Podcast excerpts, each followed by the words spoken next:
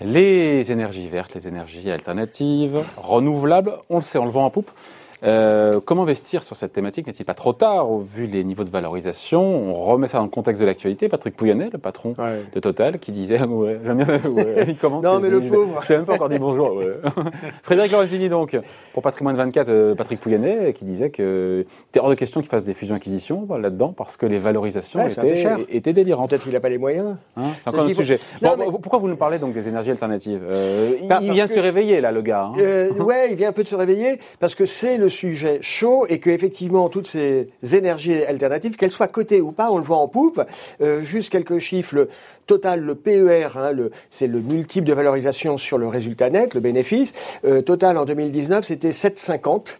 Euh, ExxonMobil, c'était le double, c'était 15. Et puis Nexera Energy, c'était 36. Et donc on voit bien qu'il Nexera, c'est pardon cette valeur qui est dans les énergies clean. Ou entre autres, entre qui est autres, pas que dans les énergies clean, mais, mais qui, qui pèse plus que ExxonMobil en bourse. Oui, voilà. Et c'est extrêmement intéressant parce qu'il y a un mix quand on regarde Nexera. Il y a un peu du clean, il y a aussi un peu de la distribution, il y a du moins clean, il y a un peu, il y a et donc il y a tout un secteur qui est porté par une vague. Alors du coup, ça génère une bulle. Souvenez-vous, le mois dernier, le gouvernement a dit qu'il allait mettre 7 milliards d'euros sur, la table. Sur l'hydrogène. Sur l'hydrogène. EDF a émis des obligations green bond pour plus de, de 2 milliards d'euros on est sur une ébullition de ces énergies nouvelles, ce qui est un petit peu différent des énergies alternatives. Vous vous souvenez, il y a 10-15 ans, on découvrait l'éolien, euh, l'éolien et, le solaire. Donc on dit, ah ouais, ça c'est bien, c'est des énergies renouvelables sur la, le travail de la nature. Là, on est sur des énergies nouvelles.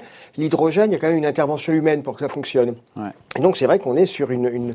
Ah, est-ce qu'il y a une bulle? Est-ce que c'est cher? Je pense qu'il y a à boire et à manger quelles entreprises vont en profiter? Ce sont des noms qu'on ne connaît pas bien encore. Hein. Alors, il y a tout un écosystème qui part de toutes petites de, de, de start-up à des, des, entreprises qui ont pignon sur rue.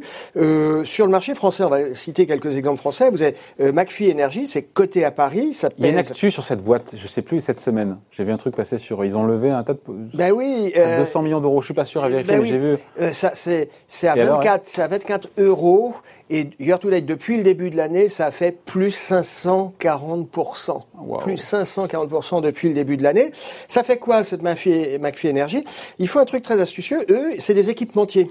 Donc, ils fournissent euh, les producteurs d'énergie en équipement, donc ils sont sur l'amont. Mais à côté de gens qui sont sur l'amont, vous avez une structure comme Symbio, qui est une, une, une JV, une joint venture entre Forestia et Michelin, dans le domaine de la pile à combustible, ça pour ceux qui, qui font du bateau, c'est extrêmement utile, la pile à combustible. Vous avez des acteurs classiques comme euh, Air Liquide, comme Alstom.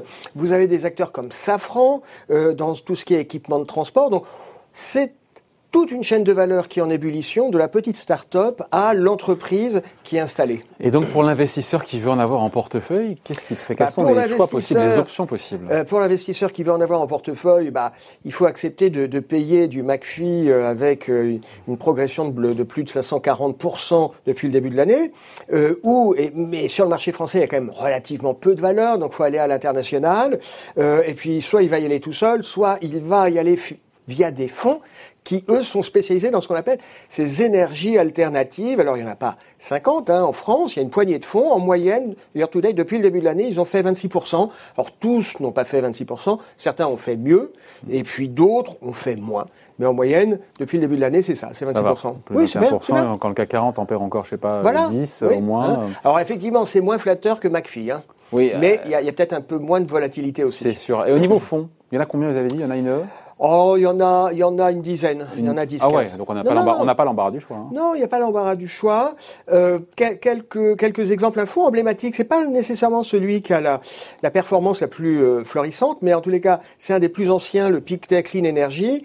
Euh, c'est en action internationale, on l'a dit. Il y a un tropisme américain parce que c'est là, il y a presque 50% des actifs qui, qui sont mmh. investis sur des valeurs américaines. C'est 16% depuis le début de l'année et c'est presque 8% par an sur 5 ans. Mais en même temps, c'est volatile. En même temps, c'est volatile parce que ça a fait 36% en 2019 et moins 15% en 2018. Donc voilà, c'est un secteur qui peut délivrer de la performance, sachant qu'à chaque fois qu'on a de la performance est associé de la volatilité. C'est le risque. Évidemment. Euh, il y a le pionnier, mais après, quels sont les meilleurs performeurs? Quels sont les fonds Les meilleurs performeurs, en alternative, en fonds d'énergie alternative? Laisse-moi finir.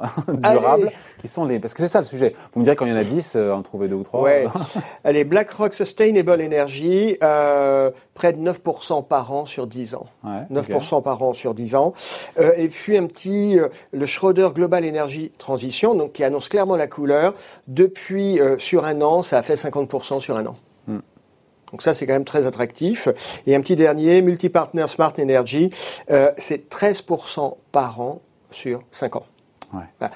Alors toujours, hein, en gardant à l'esprit qu'il y a de la volatilité, c'est une moyenne, c'est une annualisation. C'est pas chaque année euh, 13%. Ça peut être plus certaines années et sensiblement moins d'autres années.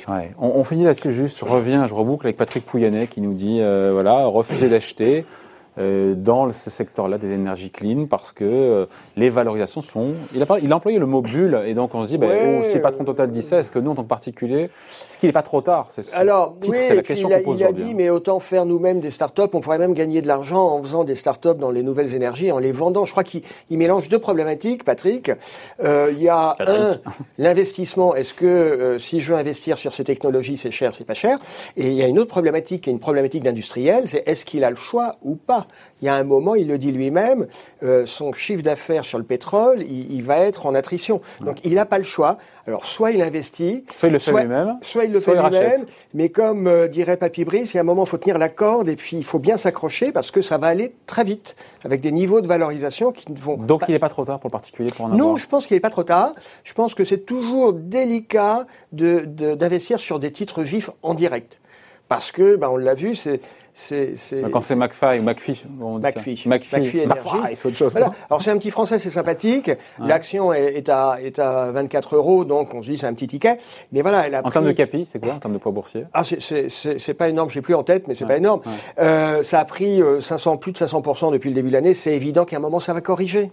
C'est bon. Maintenant, si c'est une ligne marginale dans votre portefeuille, c'est pas un sujet.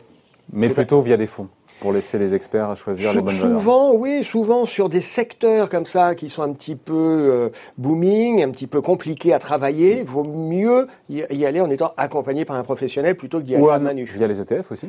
On peut y aller via des ETF. Il y a, il y a un, un Lixor sur la clean energy. Il y a un indice MSCI clean energy.